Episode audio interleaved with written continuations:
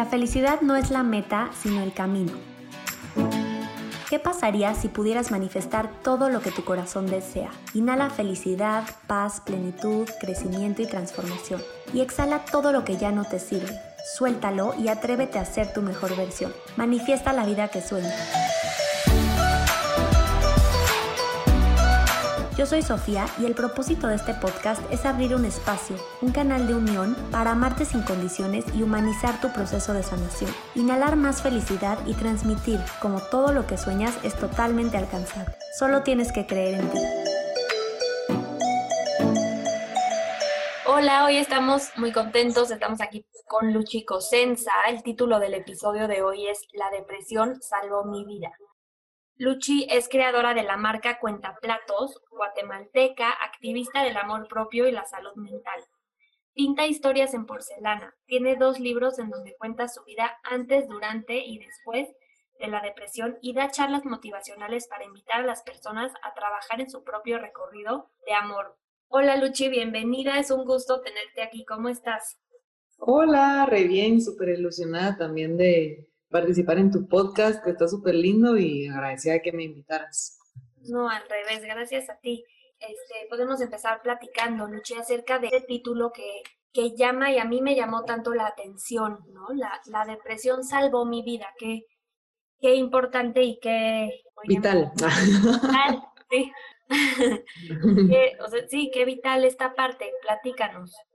Pues mira, sí, o sea, cuando las personas lo leen, porque lo tengo en mi biografía de Instagram o cuando se los comparto, si ellos están pasando por un proceso de depresión, es fuertísimo y es así como, pero ¿cómo así? O sea, ¿cómo me puedes decir que salvó tu vida si ahorita estoy con depresión, si ahorita tengo ganas de suicidarme? No sé, porque es súper fuerte, pero realmente me salvó la vida porque yo tengo 31 años en la Tierra, pero 25 existí, ¿sabes? Como yo vivía programada como zombie sin cuestionar mis pensamientos, sin cuestionar nada, sino que solo viviendo en victimilandia, siempre digo, y a partir de la depresión, que toqué fondo y que realmente me hizo cuestionar qué me había llevado hacia ahí, porque no es que ahorita tú te deprimas y te despiden, o sea, yo pienso que es un conjunto de muchas cosas y un evento es el que te hace tocar fondo. Entonces, para mí, fue así como, bueno, no me queda otra más que subir. Y a partir de la depresión fue que empecé a vivir. Entonces estos seis años han sido como mi nueva vida, pero si no me hubiera pasado eso, seguramente hubiera vivido programada todo el tiempo. Entonces me salvó porque me hizo vivir. Claro, y ahorita que mencionas esto de llevar existiendo en la tierra versus vivir, qué, qué importante mencionar esta parte, porque justo es creo que lo que nos pasa a muchas personas durante mucho tiempo y, no, y nos puede volver a pasar. Quizá hay días en donde regresas a solo existir, ¿no? Sí. Y está el poder en nosotros de, de ubicarlo o de identificar esto para regresar a, la, a existir, ¿no? O a vivir. Sí, totalmente. Y creo que al final cuando tú te das cuenta que vivís en un mundo con más personas, que somos seres sociales y que aunque tú estuvieras al 100, que nunca vas a estar al 100, siempre vas a tener retos y combinación de personas y relaciones. Entonces, lo, lo, importante es tú trabajar en ti para saber enfrentarlo, pero saber que la vida pasa, o sea, como lo que estamos viendo ahorita. Creo que nadie nunca se preparó ni supo que iba a pasar, pero si tu inteligencia emocional está alta, es más fácil. A diferencia que si no estás preparado mentalmente y no tienes herramientas, va a ser más duro. Exacto, y estas herramientas nos ayudan justo a identificar cuando entramos en estos momentos de luz y obscuridad, ¿no? De nuestra propia vida, que, que como platicamos, no es, no es que haya salido de la oscuridad y ahora para siempre estoy en la luz, ¿no? Sino que estar vivo es este constante entrar y salir de esta luz y obscuridad y el constante entrar y salir de existir versus vivir, ¿no? Porque a lo mejor hay días que digas, no, pues hoy sí no, no hice mi pasión o no estuve vibrando alto o no estuve disfrutando la vida y es normal, ¿no? No es imposible estar en este estado de perfección constante. Sí, yo creo que se trata de volverte a alinear, o sea, no puedes estar alineado 100% con la luz, con Dios, con el espíritu, porque al final todos somos uno, pero sí puedes realinearte y eso es la clave de todo, o sea, cuando tú ya reconoces de dónde viene, tu herida, tu dolor, tu miedo y te alineas, es cuando tú ya tenés otra vez como el poder sobre ti y ya no permitís que las circunstancias se apoderen de lo que tú crees que sentís. Claro, claro. Y regresando al punto de victimilandia, me encantó esa, esa frase, esa palabra más bien. ¿Qué es victimilandia? ¿Cómo, cómo se, todos hemos estado ahí y hemos caído ahí en innumerables ocasiones? ¿Tú cómo lo describes? Mira, yo, yo viví en Victimilandia toda mi vida y es muy fácil estar ahí y creo que es muy rico también porque cedes tu poder por completo. O sea, cuando vivís ahí es cuando tú sos la víctima, todo te pasa, todo está en tu contra, pobrecita tú. Y al final es reconocer que es tu ego también, porque creemos que el ego es solo si tú sos superior, pero también es cuando tú te crees inferior y cuando empiezas a culpar a las personas por, por ti, cuando culpas a tus papás, cuando culpas las circunstancias. Y entonces salís de ahí en el momento en que te responsabilizas de tu vida. Y ese creo que es el acto más grande de coraje que puedes hacer porque ya no se vale culpar a nadie, ¿sabes? Como yo una vez estaba en un seminario y no recuerdo quién lo dijo, que si te roban el carro es tu responsabilidad. Y tú decís, pero ¿cómo así? O sea, me robaron a mí el carro. Sí, pero, o sea, es tu carro, tú lo pusiste ahí. Y cuando tu pensamiento cambia tan drástico, ya no hay culpable en nada. Entonces es una libertad tan grande porque tú ya tenés la opción de elegir y de ser consecuente en tus acciones. Entonces es es duro salir de victimilandia porque es bien fácil ceder tu poder y, ay, mi papá se fue y él tiene la culpa que yo no sea afectiva y emocionalmente estable, pero cuando tú decís, sí, él se fue hace 30 años, pero yo hoy tengo una pareja y yo decido atraer una pareja que me haga estar estable o que me apache los botones, pues, claro. entonces ya no, ya no lo culpas. Entonces sí es, eh, sí cuesta, ¿sabes? Porque abrir los ojos y darte cuenta que estás ahí metido es, es un paso bien grande, que creo que no todas las personas estamos conscientes de eso y mucho menos que nos educan para hacerlo. Sí, y es como dices, es una gran libertad, pero viene con una gran responsabilidad, porque estás muy a gusto, muy cómodo ahí, culpando a todos, y al mismo tiempo estás siendo miserable, ¿no? Totalmente. Y al elegir salir, pues necesitas mucho coraje, valentía y valor para salir de ahí y tomar responsabilidad de tu vida. Y creo que al hacer esto se llena tu, tu persona de, de la fuerza o de las herramientas que necesita para sentirse mejor, ¿no? Parece, pareciera ser como, ay, no, pues mejor me quedo aquí, porque estoy muy a gusto, pero realmente estoy en un estado miserable, por ponerle una palabra, ¿no? Y tomo el coraje o el valor de salir, puede ser, no, pues mejor me quedo ahí donde estaba, que estaba tan a gusto, pero no, realmente es dar un paso a, a una nueva vida y a sentirme mucho mejor. Sí, y por momentos yo he pensado que a veces tenés una motivación externa, que es la que te hace darte cuenta, o definitivamente tocas un fondo así drástico. Porque de lo contrario, puedes pasar toda tu vida dormida, pues, sin darte cuenta, de personas que se acomodan y que lo ven muy normal. Y te lo cuento porque yo también, ponele de pequeña, en mi hogar, nuestra forma de comunicarnos era la pelea. O sea, eran gritos, eran peleas, y yo lo veía normal. Y cuando yo tuve mi primera relación con mi novio, obviamente no era normal y a él le asustaba y era así como, ¿qué te pasa? Y yo con mi psicóloga me di cuenta que ese era mi lenguaje de comunicación y ahora, años después, yo ya no tolero eso, ya no tolero los gritos, ya no existe en mi, vida. Entonces, porque yo ya me salí de ese ambiente, entonces ya lo veo y digo, no puedo creer que yo así me comunicaba. Pero si tú estás ahí metido, a la gran, lo ves normal hasta que llega algo que te dice, mira, no es, o tú tienes como un cambio de conciencia. Claro.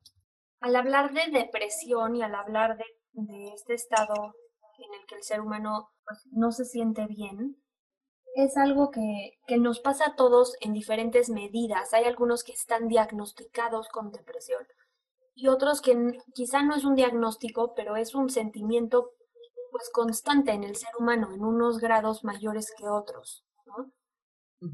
Por justo la naturaleza del ser humano a caer en ella, porque nuestra mente, nuestro ego, está constantemente llevándonos a esta angustia, y si, nos, y si, no, si permanecemos ahí, pues va incrementando y va subiendo el grado de depresión o de miedo, de angustia, de tristeza que podemos estar sintiendo. ¿No? Entonces, me gusta la frase que está bien no estar bien, pero me gusta interrumpirla también o, agregarle, después ponerle, pero hasta qué punto, ¿no? ¿Hasta qué punto ya me permití estar triste, enojada, angustiada, dormida? Y hasta qué punto ya ahora sí digo, se acabó y empiezo a, hacer algo para transformarlo.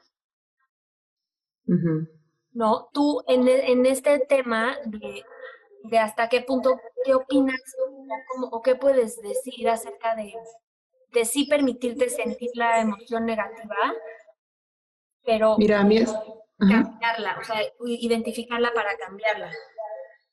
Fíjate que a mí esa frase siempre me ha chocado, ¿sabes, Sofi? Porque creo que es muy permisiva y si tú no tenés como esa conciencia, no la entendés.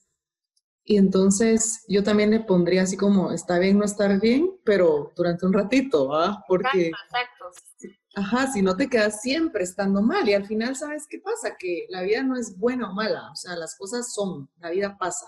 Y como yo me siento, le doy un valor. Entonces, por ejemplo, ahorita que está esta pandemia, eh, yo en lo personal, la verdad es que he tenido momentos muy duros. Tenía un mensajero que trabajó conmigo durante cuatro años y murió hace un mes.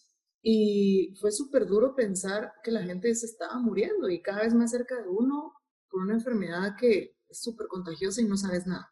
Entonces yo en ese momento dije, no puedo seguir trabajando, necesito como digerir lo que está pasando, pues, porque es duro, pero tampoco me podía quedar, bueno, no trabajo todo el año, pues.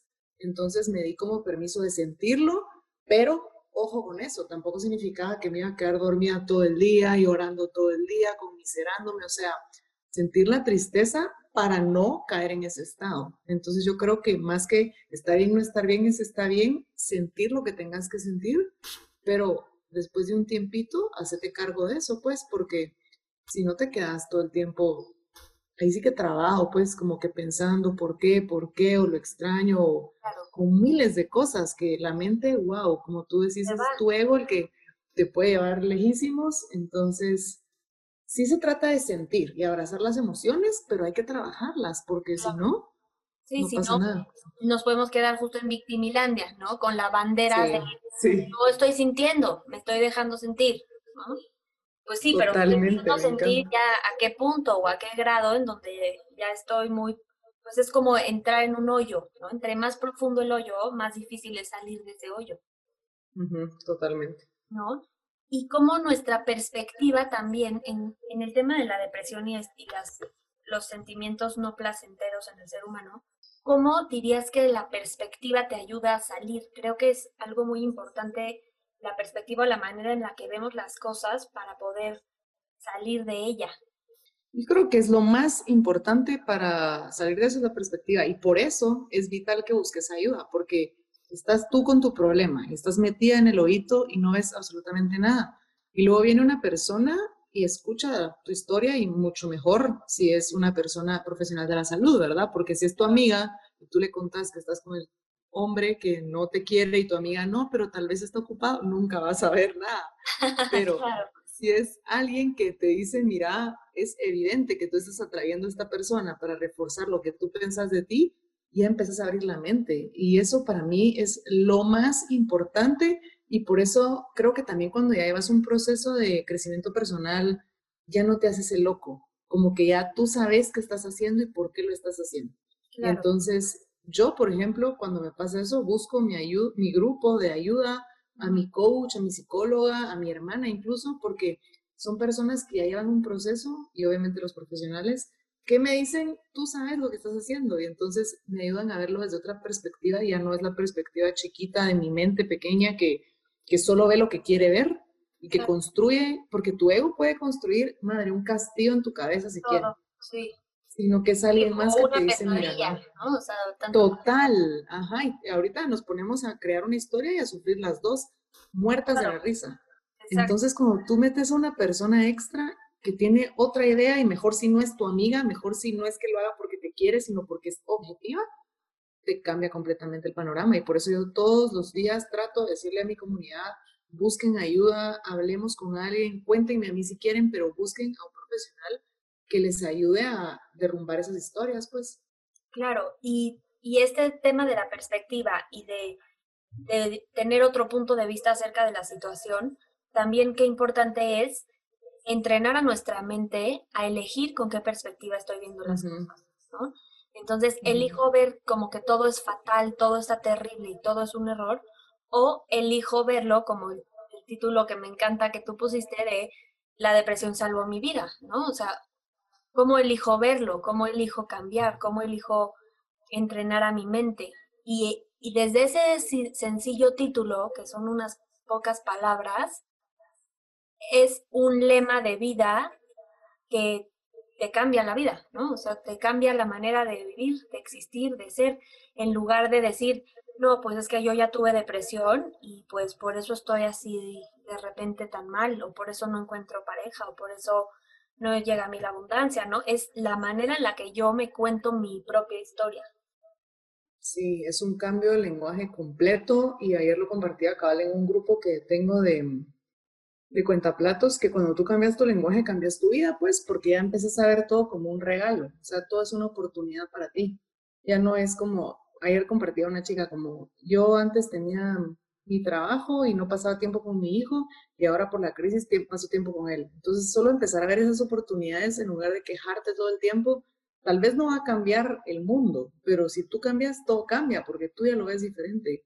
Entonces, cambiar eso. la, la frase que dice, cuando yo cambio, todo cambia, aunque nada cambie. Ajá, a mí me encanta también. Es tan poderosa, porque te das cuenta que todo está en ti, o sea, tú tenés el universo dentro de ti y estás proyectando una película, pero obviamente como esto es todo dentro va a ser proyectada, pero cuando ya cambia tu idea, la proyección cambia, entonces es como, todo está en mí, pero es como tomarte la pastillita del Matrix y abrirte la posibilidad, que como no sabes qué va a pasar, decís, no, no, no, me quedo aquí tranquilo pero una vez que te la tomas, ya, nada vuelve a ser igual que bien. Claro, y, y, entender también que otra vez en nuestra naturaleza humana están los sentimientos no placenteros y el miedo y la angustia y, la tristeza y todo. Y es este tema de regreso, retomo, ¿no? Me estoy angustiando porque a lo mejor y mi trabajo, no sé qué, retomo y regreso, cambio mi perspectiva y veo lo bueno. El, el tema de también agradecer en la adversidad se me hace muy interesante. Sí, y creo que también puedes tener... ¿ah? No, no, que siempre podemos agradecer en la adversidad, incluso en los momentos más difíciles, hay algo que agradecer y ese agradecimiento, ese mini agradecimiento, nos ayuda a atravesar la adversidad con mucho más herramientas. Sí, y sí creo que puedes llegar a tener miedo, ¿sabes? Pero un miedo amoroso, como que al final el miedo existió hace 100.000 años para hacer una alerta para avisarte cuando había un peligro y que tú tuvieras cuidado. Pero lo que pasa es que ahora nos da miedo todo. Y entonces, sea real o no sea real, igual se prende tu amígdala y te da ese temor y tu corazón empieza a palpitar y cualquier cosa te da miedo. Pero cuando tú entiendes que el miedo es solo una alerta para cuidarte, puedes tener un miedo con amor y ser responsable, pero ya no es ese miedo paralizante de es mi enemigo y no lo quiero. Entonces, todo es cambiar como tu perspectiva y agradecer también me parece increíble que lo digas porque al final, por ejemplo, queremos cada vez más cosas, queremos cosas materiales, queremos relaciones, pero esa abundancia es agradecer lo que ya tenés. Y si tú no agradeces lo que hay en tu vida, no haces espacio para que venga más. Entonces, todo viene en la gratitud. Pero si estás ocupando tu tiempo en quejarte, no va a venir. Sí, y es otra frase que me gusta mucho también, que es cuando vibro en gratitud, vivo en abundancia. Entonces. Ay, me encanta. Si, si yo estoy en este estado de gratitud constante, abro la puerta a las oportunidades. Si estoy en un estado de queja de, o de victimilandia constante, cierro la puerta a todo y, y empiezo a ver todo como, como algo negativo. O sea, si nos ponemos los lentes de la gratitud, del amor y del positivismo, vemos todo de ese modo. Y si nos ponemos los lentes de la víctima, del, miedo, de la angustia, pues vemos todo con esos lentes. Nuestra mente nos, nos convence en un segundo. Sí, total. Me encantó. como dijiste? Cuando vibro en gratitud. Sí, vivo en abundancia. Me encantó, lo voy a apuntar.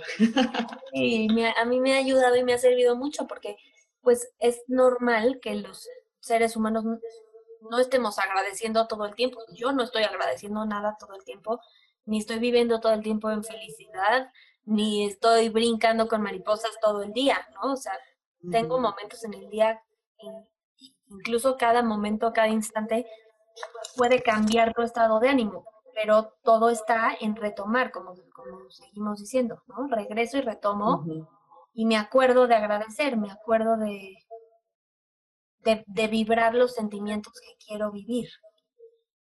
Sí, me encanta. Y Luchi, tú en, al decir que la, ¿cómo llegaste a la conclusión o a la frase más bien de que la depresión salvó tu vida? ¿Cómo fue ese proceso para llegar a verlo así? ¿Cómo puede hacer alguien que está viviendo un proceso de depresión para llegar a la misma, al mismo sentir que tú en cuanto a la depresión.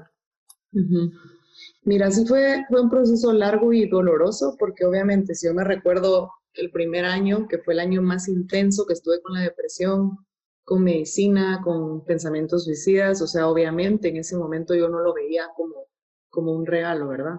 Pero em, cuando yo empecé con la depresión tuve la suerte que me fui a vivir con mi hermano a Alemania, que él vivía allá. Y estando allá, pues también estaba yo sola todo el día, obviamente no hablaba alemán, no hablaba con nadie, y me entraban momentos de ansiedad, mira, horribles, desesperación total. Y fue el 8 de octubre del 2014 que yo, pues yo, yo sí creo mucho en Dios, y le dije así como, mira, ya no aguanto, o sea, sácame esto porque yo sola no puedo, o sea, en serio no puedo. y en eso dije, bueno, voy a salir de esto como yo pueda, o sea, tiene que haber una forma. Y empecé a dibujar cómo me sentía y como que ese día yo dije, bueno, me siento mal, pero voy a empezar a hacer pequeñas cosas que me ayuden a sentirme bien y ver qué pasa. Y entonces ahí fue cuando empecé como que a armar la idea de cuentaplatos sin tener idea de nada más. Y cuando regresé y empecé a pintar, como que eso me devolvió la vida y por eso yo le digo a las personas que cualquier cosa que tú disfrutabas o te gustaba de chiquito es tu esencia natural y es lo que tú quieres hacer de grande, porque tú de chiquito es como que tus anhelos e ilusiones más auténticas. Y yo siempre pintaba y dibujaba y cuando crecí como que se me olvidó.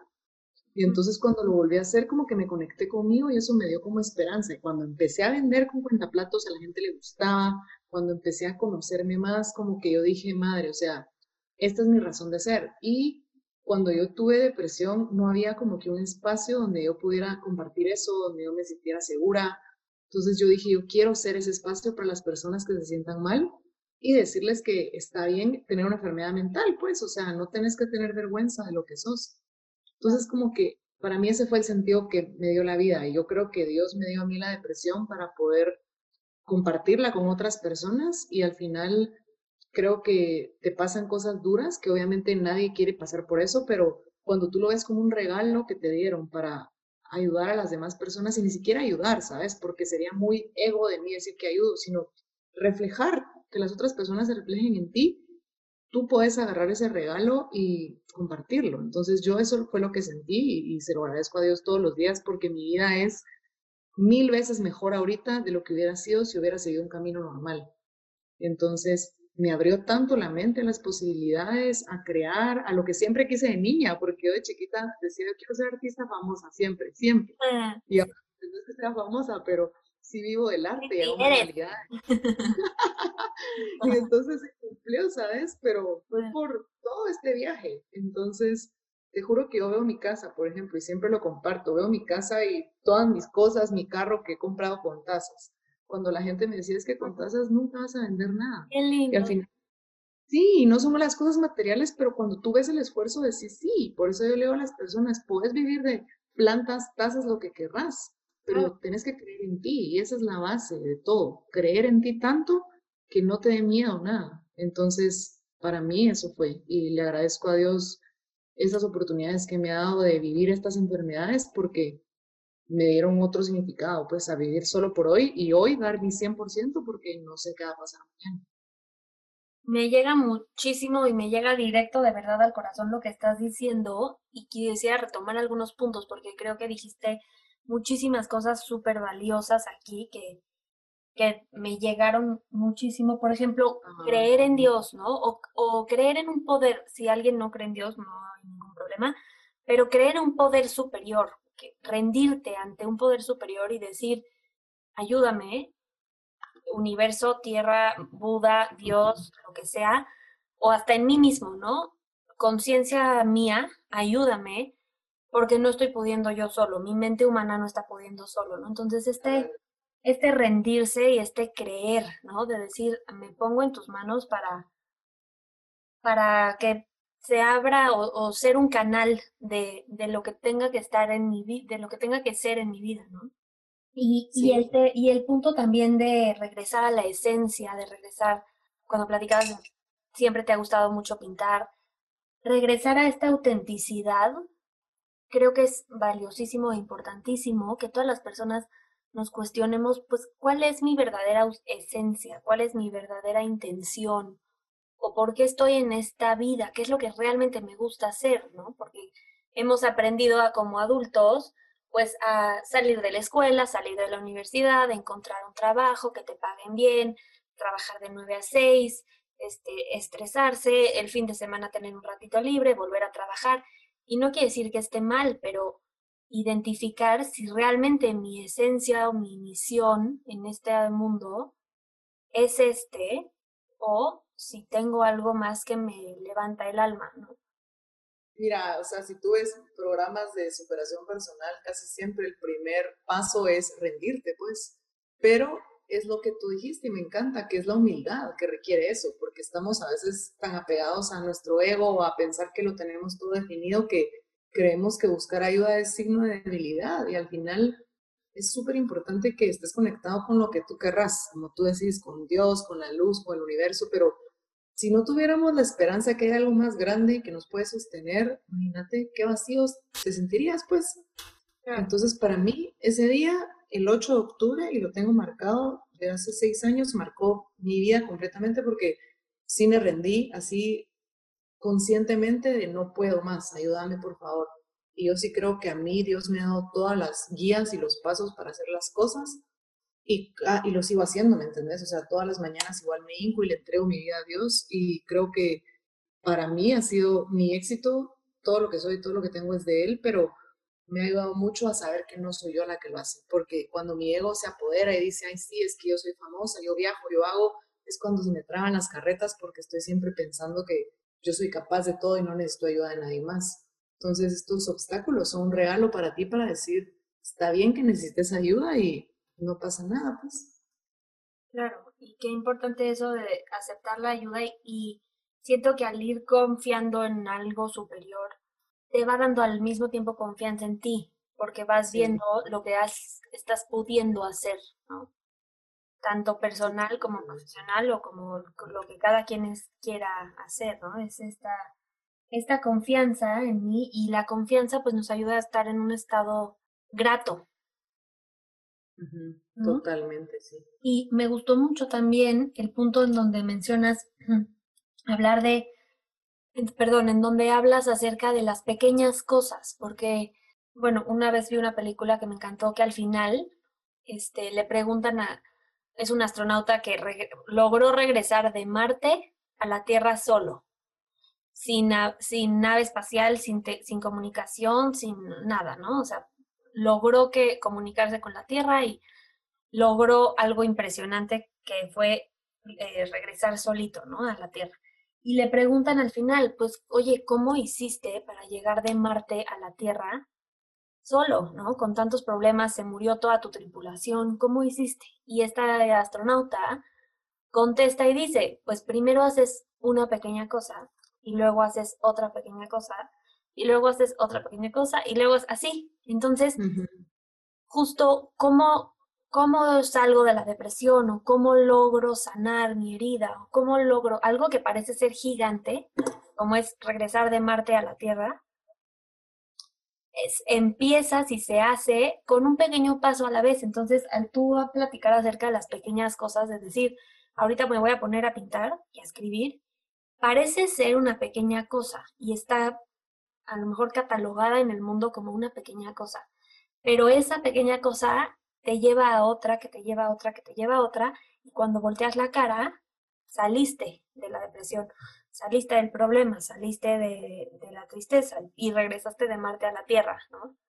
Me encanta, qué lindo. Entonces, qué importante eso de, de, empezar por algo, por más chiquito que sea, o que, que a ti te parezca. Exacto, y es que no hay cosas chiquitas, sino que cabal es nuestra mente nuevamente buscando como que el punto negro o el pero, la excusa, pero cuando tenés depresión, todo es una tarea enorme, o sea, levantarte de la cama, bañarte, vestirte, comer, todo es enorme. Entonces, cualquier cosa que vayas logrando es súper importante y más que eso, en esta recuperación de vuelta al amor propio, estar para ti es el primer paso y es un gran avance, porque no estamos para nosotros. Sea, usualmente estás para tu papá, para tu pareja, pero tienes que estar para ti, solo presentarte ante ti, decir qué necesito hoy y es un gran avance. Como tú decís, me encanta, pareciera que yo te hubiera contado porque iba así, wow, como que ah. pinto tazas y voy cosita por cosita y hoy, por ejemplo, tenía mi casa hecho un desastre y bueno, dije, la voy a ordenar y luego descansé porque yo, Luchi, necesito descansar, como que yo siento que cuando me voy conociendo ya sé lo que necesito y necesito lapsos de descanso, necesito tomármela tranquilo, o sea, para mi salud mental yo necesito un ritmo tranquilo y suave. Entonces no me culpo si necesito echarme una siesta de 20 minutos después de que limpié la casa, si es lo que necesito para recargarme. Pero por eso es importantísimo el autoconocimiento de qué necesitas tú hoy. Y si tú sabes qué es eso, buscar las soluciones para hacerlo, pues, y saber qué es lo que tu vida necesita para estar bien y ya limpiaste la casa, check. Más tarde vas a hacer otra tarea y poco a poco, pues, y al final esas pequeñas tareas ya no te abruman, sino es como, bueno, hice una cosita, una cosita y así vas avanzando. Claro, y qué importante también esto que mencionas, de decir, yo necesito esto, ¿no? A lo mejor otra persona vive su vida y se alimenta de estar rápido, resolviendo, creando, arriba, abajo, y eso le funciona y le hace sentir excelentemente bien. Qué importante es decir, e identificar qué es lo que yo necesito. ¿no? Total, y, es que vivimos en la comparación todo el tiempo. Por ejemplo, a mí me pasa, o mucha gente me dice, es que a mí me encanta levantarme a las cinco y media de la mañana, a las cuatro, soy productiva y mira, yo años traté y no, soy de mañana, o sea, simplemente no. Lo más es AM7. Pero cuando yo empecé a abrazar eso, dije, a mí no me funciona ni me gusta. O sea, ¿por qué me voy a levantar a las 5 si puedo levantarme a las 8. O sea, si mi cuerpo me pide levantarme a las 8. Entonces tú ya vas honrando quién sos y dejar de decir eso. Por ejemplo, hay personas que, ay, no, es que yo no me puedo dormir en la tarde porque les da vergüenza, pero si eso necesitas, y al final eso es cuidar tu salud mental, Sofi, porque tú ya vas conociendo qué necesitas para recargarte, para sentirte mejor, o sea, si necesitas tomarte un café o descansar o hablar con alguien o parar. Yo incluso divido también mis, mis tazas en eso, pues como que yo no pinto 20 tazas en un día, pinto dos, tres, si puedo más, pero yo sé que estoy dando la energía a mi trabajo y si yo me siento cansada, esa energía voy a pintar, pero es de disfrutar el proceso. Entonces, haz lo que puedas cada día y si tenés que dar entregas de 15 días, dalas, pero un trabajo bien hecho. Claro, y más importante, y como mencionas, sin comparar, ¿no? Sin estarme comparando constante, porque el ser humano se, está comparando constante, tanto con otras, con otras personas como con nosotros mismos, ¿no? De no, yo ayer hice mucho más que hoy, qué mal, qué mal Sofía, ¿no? Pero pues, eh, o contra otra persona, pero, eh, pero es esta constante comparación que debemos de, otra vez, identificar en nuestra mente y frenar para, para cuidar nuestra salud mental. Sí, totalmente. Y dejar de pensar que, por ejemplo, igual ahorita lo que decís, que fuiste más productivo antes de la pandemia, ahorita porque no sos, es, es de entender lo que está pasando y creo que la compasión se ha perdido mucho con nosotros y con los demás. Entonces es súper necesaria ser compasiva contigo, darte chance, entender que estamos pasando un proceso difícil, que a mí me da risa que la gente ahorita como ya están empezando a salir más, es como, bueno, ya todo normal, no, o sea, siguen las cosas difíciles. Y está bien que, que lo absorbas de diferente forma, entonces no vas a dar los mismos resultados que antes o incluso vas a dar mejores, no sabes. Pero dejar de comparar, pues, porque, ajá, o sea, la comparación viene de la inseguridad a no ser suficiente y si te estás comparando siempre, nunca vas a poder aprovechar el único momento que tenés, que es el ahorita. Claro, y, y qué importante este dejar de comparar porque al comparar están, vivimos en una constante insatisfacción. cuando me comparo, no soy suficiente. Y cuando no soy suficiente, estoy en un estado no placentero. Entonces, es un circulito en donde al el segundo en donde me comparo, automáticamente baja mi, baja mi autoestima y baja mi suficiencia, ¿no? mi autosuficiencia. Y pues eso sí. nos empieza a generar este estado de, de, inconformidad. Entre más lo hago, más inconforme estoy conmigo, menos me quiero, menos me acepto, y pues estoy viviendo constante como un juez, ¿no? Hacia mí, hacia lo que hago, lo que digo, lo que pienso, lo que entiendo, todo. Imagínate, sí, no, es súper fuerte. Claro. Y Luchi, ahorita eh, mencionando mucho como este tema de amor propio y este tema de compasión, creo que es importante para salir de un estado de depresión o de un estado que no nos guste cómo se siente a, las, a los humanos, tener esta paciencia, ¿no? Y este amor por el proceso, esta, saber que no es de la noche a la mañana, saber que, saber que toma tiempo y tener esta pues sí, esta paciencia o compasión con nosotros mismos. ¿Cómo le hiciste tú con esta ah. paciencia que no es, que no, que no fue algo, me imagino que no fue algo de un minuto a otro?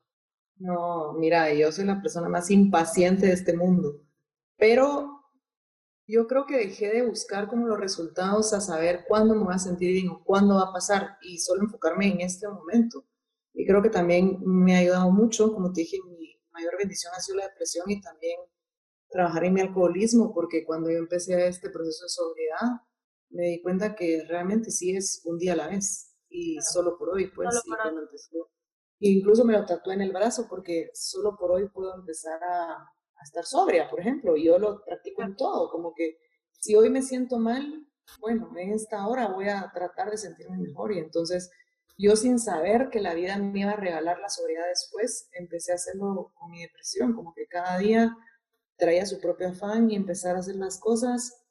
Y eso fue lo que me motivó mucho. Por eso Cuenta Platos me ayudó muchísimo porque yo tenía una meta externa, más que decir me quiero sentir bien, al hacer la terapia ocupacional me iba sintiendo bien. Y obviamente es solo entender que es el proceso. Yo creo que eso es súper importante rendirte al proceso porque estamos constantemente buscando metas y buscando fines. ¿Y cuándo me voy a sentir bien? Cuando me sienta bien, pero el proceso es lo más lindo, pues entonces disfruta el proceso y abraza tu enfermedad y abraza el recorrido y, y hacerlo de la forma en que tú puedas sentirte bien y, saber que cada día va a traer de verdad su afán y un día a la vez. Para mí esa es la solución a todo. Yo creo que todo el mundo debería practicarlo porque genuinamente igual solo tenés un día, ¿sabes? La gente dice y me da súper risa que dicen, es que lo que más me preocupa de esta pandemia es que no sé qué va a pasar, pero nunca has sabido qué va a pasar. O sea, antes igual tampoco sabías. Sí, no lo había pensado así, pero sí. Ajá, pero claro. como está el problema, tú crees que sabías, pero nunca has sabido. Entonces, si tú vivís cada día sin saber qué es como pasa, puedes disfrutar hoy, pues, pero no dejes que tu mente te lleve al futuro o al pasado constantemente en universos paralelos que no existen, sino vivir cada momento. Y esa es la verdadera paz, creo yo. Cuando yo tuve pensamientos suicidas y realmente me pasó por la mente terminar con mi vida, me di cuenta que la vida es un regalo, pues, y creo que el haberme querido morir fue un regalo para valorar realmente lo que tengo y decir, en cualquier momento esto se va a acabar. Yo no sé si hoy o mañana va a pasar, porque es lo único seguro, la muerte es lo único seguro en todo el mundo. Entonces, ¿por qué no voy a disfrutar este momento? ¿Por qué voy a seguirme peleando y dejar que mi ego gane la batalla? Ya no me importa si quieres tener la razón, te la regalo, te la regalo en vuelta, pues, porque yo lo que quiero es estar en paz. Y vas buscando relaciones y circunstancias que afirmen tu paz, pero cada minuto, pues. Claro, y qué, qué importante eso, y es, la, es el modo de ver las cosas, cómo elijo, el modo, cómo elijo entender que, que la vida es un regalo, o cómo, no entender, sino ver la vida como un regalo, cómo elijo adoptar la incertidumbre, cómo elijo ver como esta, este problema o este, estos años o este tiempo de depresión en mi vida me, me salvaron la vida, ¿no? Es, regresamos como a la perspectiva y Y la frase solo por hoy me parece increíble y me parece poderosísima, ¿no? De, Y se aplica, como dices, a cualquier cosa. Solo por este momento lo haré de este modo, ¿no? Solo estoy pensando en ahorita. Porque si me pongo a pensar en ahora tengo que ser, no sé, feliz de aquí a que termine mi vida, no, pues cómo, ¿no? ¿Cómo le hago? ¿no? Imagínate, y sí puedo hacerlo, porque tal vez tu vida termine en este minuto, o sea, no sabes, pero cuando te propones como que voy a ser feliz, ah, ¿sabes qué frase me cambió a mi vida, Sofi? Hoy puede ser el mejor día de tu vida. Ah, o sea, cuando escuché esta frase dije, tenés toda la razón. O sea, siempre estás esperando estar en Disney o casarte o tener un hijo, pero ¿qué pasaría si hoy te levantas? Hoy va a ser el mejor día de mi vida y hacer que pase. Eso está increíble, sí. ¿Verdad? Hasta me da gusto, hasta sonrío de verdad de, pensar en decir, hoy va a ser el mejor día de mi vida y realmente creerlo, ¿no? Hasta, de verdad, hasta mi mente ahorita, de verdad, en este momento se me puso la piel chinita de, de decir, wow, o sea, ¿cómo, ¿cómo, puedo yo decir hoy va a ser el mejor día de mi vida y de verdad serlo, ¿no? Qué lindo, ajá. Entonces harías el mejor café, disfrutarías la mejor lectura, o sea, le pondrías tu mejor intención. Y lo lindo es que mañana otra vez. Entonces, para mí esa es la energía que tenés que, que dar, esas intenciones y como proponerte tú hacer lo mejor que puedes en ese momento. Claro. Y Luchi, aquí me entra una pregunta. Que, ok, esta filosofía y esta, esto que estamos platicando me parece increíble hacerlo y practicarlo y decidirlo. ¿Qué pasa cuando como ser humano, eh, a lo mejor si hoy yo decido que va a ser el mejor día de mi vida, ¿qué pasa si a mediodía pues me encuentro con un problema en mi trabajo o me angustia algo que me acaban de decir o mi mente se pone a pensar en, no sé, en dinero que me está faltando o en el amor que no está llegando, algo. O sea, ¿qué, ¿cómo resuelves o has resuelto tú cuando vuelve a llegar a tu mente este, este pensamiento este, eh, negativo? Pues son varias cosas. Primero es como que cuestionar, cuestionar de dónde vienen esos pensamientos y estar pensando así como, ok, si yo ya sé que estoy haciendo, por ejemplo, mi mejor esfuerzo, no voy a permitir que mi mente me traicione, que no voy a tener un buen resultado si solo es mi inseguridad en ese momento, ¿sabes? Mm. ¿Qué va a pasar? Porque por momentos te sentís mal, tal vez estás en tu periodo, tal vez te peleaste con tu novio, no sé. Y de ahí también es sentir esa emoción, como te decía al principio, yo no creo que nada sea bueno ni malo, sino que las cosas pasan y si yo me siento bien, puedo ver soluciones, pero si yo me siento mal, voy a ver siempre el problema, el error, el punto negro. Entonces, es de pensar en ese momento, ok, ¿cómo es este problema? Yo también una frase que mi papá decía es, todo tiene solución menos la muerte. Y yo sí lo creo. Tal vez no va a ser la solución que tú querrás, tal vez no va a ser la solución que tú pensaste en tu cabeza, pero sí hay solución a todo.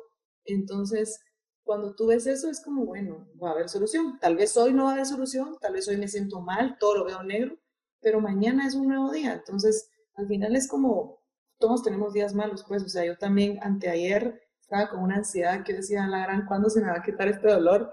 Y yo lo que hago es enfocarme cuando no me duele el pecho, ¿sabes? Como decir, sí me he sentido bien, me puedo volver a sentir bien, voy a regresar. Pero ahorita pues estoy sintiendo esto, entonces aliviarme en ese momento como pueda y saber qué va a pasar, porque todo pasa, pues nada es infinito, absolutamente nada. Pero en ese momento se siente así, ¿va? Sí, y y creo que es importante que estemos también tocando este punto porque pues es no, totalmente natural sentirlo, ¿no? De decir, me estoy sintiendo muy mal, pero ahí donde radica nuestro poder, es decir, ya, ¿no? Ok, cambio esto, como dices, es mi mente queriéndome hacer creer que no puedo, o es mi mente queriéndome X cosas, ¿no? Pero es o sea, saber que es natural sentirlo, aunque tenga esta filosofía de wow, wow, wow, sí, entender que soy un humano y llegan a mí estos pensamientos y tener las herramientas e ir poco a poco fortaleciéndome, como decíamos al principio, para poder identificar cuando estoy cayendo en esto y tratar de salir lo más pronto posible de ello. Sí, totalmente, cabal. Y por eso creo que es súper importante estar buscando herramientas todo el tiempo, o sea, formándote, compartiendo con personas que ya hayan pasado por eso para tú en ese momento saber qué hacer. Es como si te doliera ahorita la cabeza, tú decís, bueno, me voy a tomar este té o me voy a tomar esta pastilla, ya sabes qué hacer, no estás esperando, bueno, algún día se me va a quitar el dolor de cabeza, sino poder regresar a ese momento donde sabes cómo aliviarte. Entonces es lo mismo con todas las áreas de tu vida. Hay veces donde tal vez el remedio no va a ser tan instantáneo, casi nunca, pero puedes aliviarte un poquito, pues. Pues qué, de verdad, qué interesante todo este tema y me, me llena el corazón y me voy muy contenta con, con esto que hemos platicado porque me reafirma pues todo lo que, lo que puede lograr la mente y el corazón, ¿no? Y cuando nos decidimos algo y elegimos ver las cosas de cierta manera, pues nos pueden cambiar la vida. Y, y te agradezco muchísimo, Luchi, por, por esta plática, por abrirte a este espacio y por enriquecerme a mí y a los que están escuchando con, con tu historia y con tus palabras tan sabias. No, a ti, gracias Sofi por la invitación. La verdad es que también me gustó mucho el espacio. Eh, qué cool conocer personas que estamos en otros países, pero que al final nos mueve el mismo propósito. Y como te dije, me encantó tu podcast, tu página está súper linda y pues qué cool. Gracias por la invitación y espero que en otra ocasión nos volvamos a conectar. Seguro que sí. Muchísimas gracias a ti, gracias a todos los que están escuchando y nos escuchamos la próxima.